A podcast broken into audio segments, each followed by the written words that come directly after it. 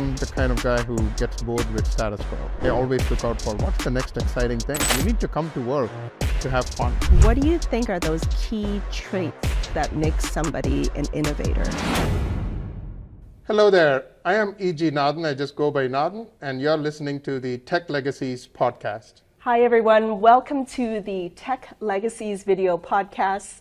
I'm your host, Fanny Dunagan where I chat with technology executives, leaders, and professionals as they share their learnings, advice, and challenges faced during their career so that we can also share with you all in the audience some lessons learned.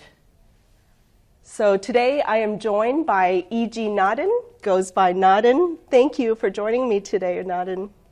Absolutely delighted to be here, Fanny. It's, uh, yes. it's an honor and a privilege. And uh, having a conversation with you is always a fun experience. So here we go.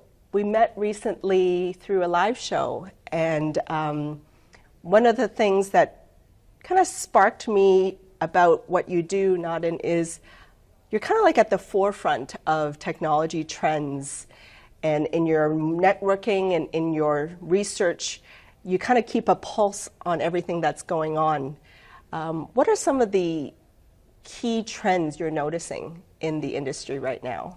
Just speaking to, you know, you called out my role there, and that's what excites me. Um, I'm the kind of guy who gets bored with status quo. So mm-hmm. I might give it a day or a week, but then I need, I always look out for what's the next exciting thing. You know, you need to come to work to have fun. You need to have come to work with that curiosity. And my role in, as the global chief architect leader in the CTO office positions me to do that, which is work with the products of today and the technologies of tomorrow for the solutions that will have outcomes for our customers.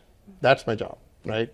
And in that role, what I'm seeing is, you know, there is uh, more focus on security for sure. There is uh, the need uh, to be as secure as you can be, being predictive and being proactive. That's one.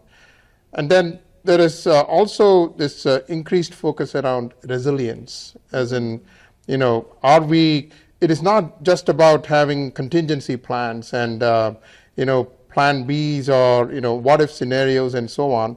You just got to be resilient. And uh, that doesn't mean, you know, you can compromise on innovation. Right. So that's still table stakes. So it is those enterprises who are prepared to deal with change and are resilient that will actually survive the next unpredictable setback.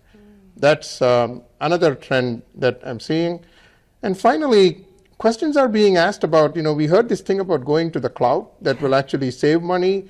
And, uh, you know, it, it, but then we are seeing that, you know, there is a delayed realization. Wow, we are spending more than we did before, or way over than, you know, what we anticipated. So these are some of the, you know, trends that we are seeing. And I'm not even getting into the depths of technological trends, but overall patterns that we are seeing, Fanny. And to keep up, we have to continually innovate in the tech sector.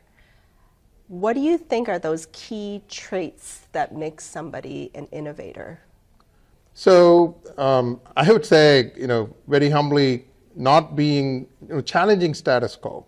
That is one. I mean, just because it worked in the past doesn't mean it will work in the future. That is one.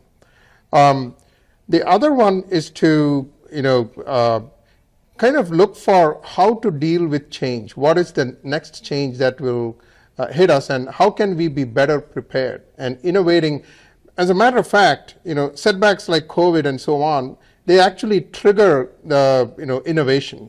You know, even the need to be resilient can actually trigger uh, innovation, and resilience is really at an enterprise level or organizational level or at an individual level. So, traits would include how can we not get into uh, you know, uh, like have a setback deal a blow to us. So how can we be innovative around that? So that is another key trait.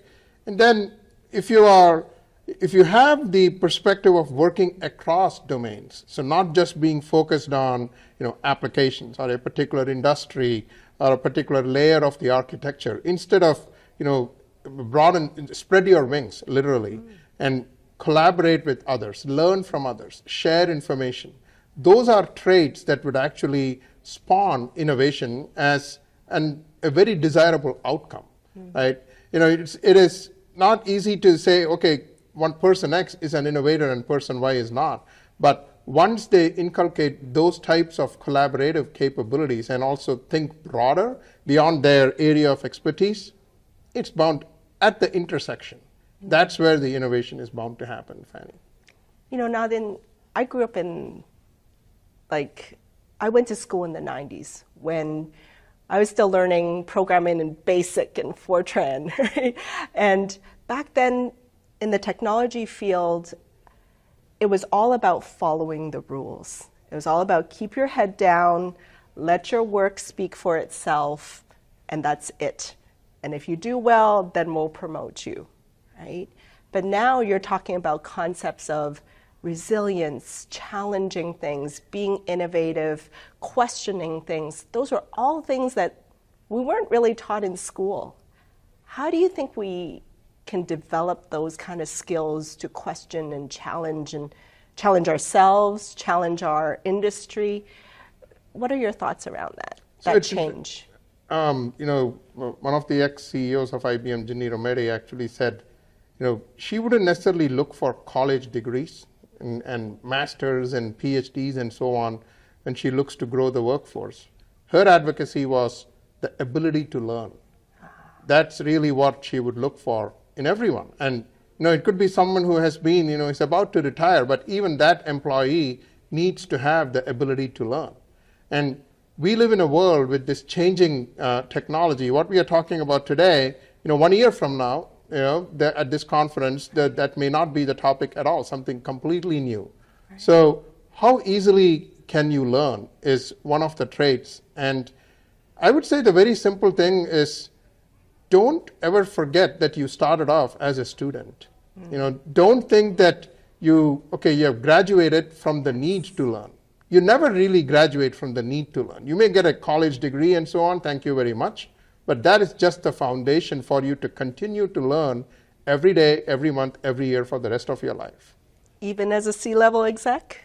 Absolutely. You know, so just a quick sidebar. You know, as you get more experienced, you have more mentees. You know, there are men, you know this mentor-mentee relationship. You know, if anyone thinks that it is the mentee who benefits, they are you know sadly mistaken. It's a bi-directional process where the mentor continues to learn because of the mentee. So you don't you never stop learning. You learn from the people who, who are looking up to you. And if you don't, you're definitely not the right leader. What have you learned from your mentees, Nadhan? So um, one of the things uh, you know that I have learned is I wish I was a mentee like they are today when I was you know in a few years back. I have seen mentees who would actually take the time and you know, plan out here is where I want to be, goal oriented, and then you know put time on my calendar and ask me challenging questions so that they can learn.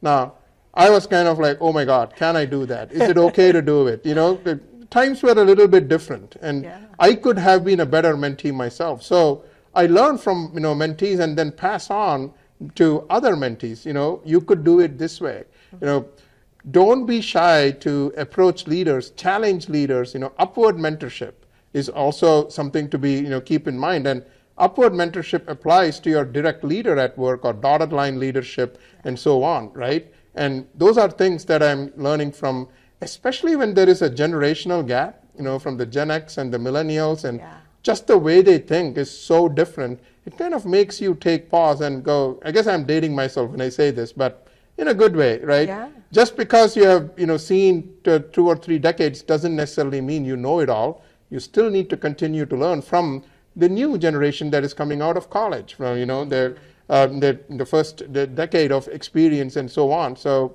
very insightful uh, dialogue there.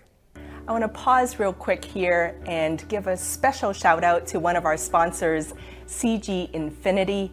I've worked with them for several years now, and I can truly say that they have one of the best workplace cultures that I've ever experienced. And they specialize in a variety of industries, especially energy, utilities, and financial services.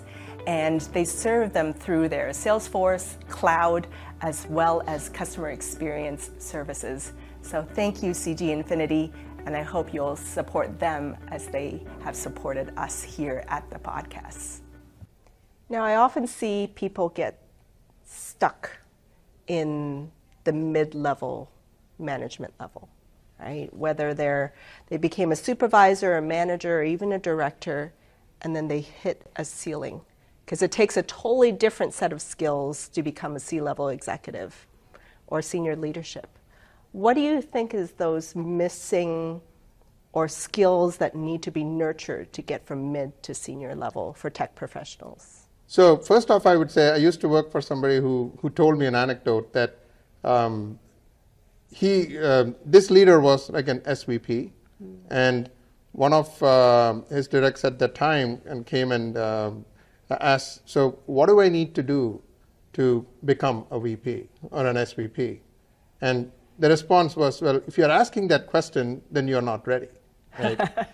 so because these, I mean, the change in roles and the move up the ladder really happen because you're already doing you know, unconsciously. It is second nature to you. So it is just an academic HR exercise to go through the promotion per se. So there are two factors that I have taken to heart. Now, I am no CEO or, you know, but I have reached a certain level, I would say, because of something I learned from one of my mentors. And that is always be on the lookout on, you know, your breadth of impact and sphere of influence. I'll never forget those two phrases. No matter what again, you're doing, please. the breadth of impact. So I'll dwell on that. Breadth of impact means, you know, how broad, one minute of your time, whatever you're doing, what kind of an impact is it having? Is it within your team? Is it within the organization that your team is part of? Or is it something that is actually having a company wide impact? Now, you could still do the same thing, but the impact can be game changing at different levels. Mm-hmm. So see how you can broaden the impact, right? That's one. The other is the sphere of influence, which is what does your network look like? Is it the team that you're working in? Is it you know other members who are who have absolutely nothing to do with what you are doing, right? Different domains. It may be people from your competition that you are networked with, you know, happy hour conversations. How large is the community that you're part of, right? Mm-hmm. So breadth of impact and sphere of influence, if you continue to grow that with a purpose, while still focusing on your core skills and you know your expertise and so on, the rest will take care of itself.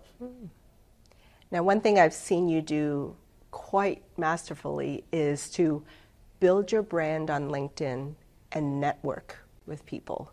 You're always highlighting other executives, you're sharing what they've done, sharing what you've done, you're also kind of like networking online and in person. Any networking tips that you have? You said it. Um, there is a tendency on LinkedIn to promote oneself. You know, it was a humbling experience to be at this conference, and I was so grateful to be recognized for this. It's that me, me, me tendency that I see a lot. Nothing wrong with that. You do need to that every once in a while. But if that's the only thing you do, the audience, your network will sort of, you know, start to get bored of that, right? right? So if you are the only marketer of your brand, then there is a problem with that, right? So networking is really about recognizing others, and when you voice and showcase what others are doing, and you know, your humility shows right there, right? So one very easy thing to do is promote your peers promote you know uh, your your competition you know with some you know you, we all work for different companies right. with a good reason to be in business so there are some boundaries but um, you know promote them for who they represent what they represent their perspectives promote their thoughts and so on and you could come over that you could even have, engage in some kind of a debate oh you said this but have you considered that right, right? complementary perspectives yes. that actually triggers debate and conversation it is not just about, I spoke at this conference today, right? Mm-hmm. So that's a very easy tip. I love that. And as you kind of look forward, right, we hear about AI, about all this innovation, and then talk around, oh, it's going to replace jobs or repetitive tasks and all that. Where do you kind of see the role of humanity and creativity um, as AI kind of takes more and more precedence? Yeah, I mean, it is scary because I think uh, the latest I read is that um, AI, the, the, generative AI, it, ChatGPT, know, uh, I hope I'm right on this, but got a medical license or something, you know? uh, they, as in it passed the medical licensing uh-huh. test or something to that effect. That's very scary, right? Mm. Um, I would say uh, whenever automation has been introduced over the years in different industries, it has never been, okay, let's turn the switch on and let's go fully automated. There have always been stumbling blocks, and we have learned. And the manual override option is always something that needs to be exercised. I mean, just like we would, you know, let's say we are going for a, you know, a health checkup or something, and there is some serious uh, treatment, one would tend to have a second opinion, a third opinion. Is this the right thing? Mm. And AI is no different let's not discount AI for the value that it provides because it can really, really work very well with you know volumes of data at scale. So we need it. We cannot just discount it saying, forget this, we can continue to do it the human way, right? We do need that, but we shouldn't just completely, it's all, always good to have a path to get a second opinion to what you know generative AI provides. So this way, what we would be doing is if there are discrepancies, if there are anomalies, that's our way to make that AI even more intelligent. So there is lesser and lesser need to seek that second opinion. So that's what I would advocate there. That's what I see as a need. Mm-hmm. Um, blindly following what AI does can be disastrous. Absolutely. What kind of legacy do you want to leave behind, Nadhan? What do you want to be remembered for? Wow. Um, I mean, some things that you said about me, I think I'm right there uh, about you know networking and so on. But I would like to, you know, when I retire, if I am regarded as you know someone whose voice matters, someone whose thoughts matter, who people look up to, not necessarily look up to, but look to for insights, uh, perspectives on you know technology, on various industries, and where the trends are, and so on um, just earning that respect of uh, my peers and other leaders in the industry, I would go, job well done. Mm. Well, thank you, Nadhan. You've provided all kinds of unique perspectives, and I think what sticks with me the most is to, to challenge and to be resilient. Um, that really stuck with me. And so, for all of you out there, be sure to continue to subscribe to the Tech Legacies video podcast. If you're watching on YouTube, be sure to like, subscribe, and hit the bell. And if you're listening on the podcast, be sure to subscribe to Tech Legacies as well. Thank you, Nadhan, for your time and wisdom. I so appreciate it.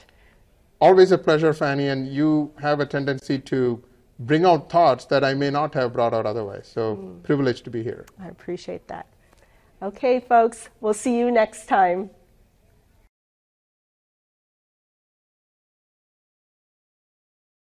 At Tech Legacies, we're all about helping technology professionals grow and succeed in their careers by sharing the advice of top technology executives. If you're looking to take your career to the next level, and become a technology executive yourself, we have an exciting program to tell you about.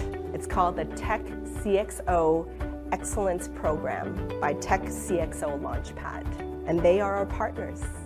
They're offering an immersive, multimodal program developed and taught by current and former CIOs and CTOs who are passionate about building the next generation of C suite technology executives and you'll experience a full immersion into the C suite world and also get to collaborate, network, and experience capstone style projects with other professionals. And this is all while benefiting from face to face interactions in person with industry guest speakers. It is exclusively for a new level of C suite executives and C level direct reports and second directs who are earmarked for succession planning and career growth.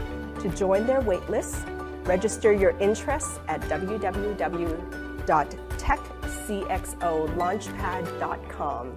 That's techcxolaunchpad.com. This program has everything you need to take your career to the next level.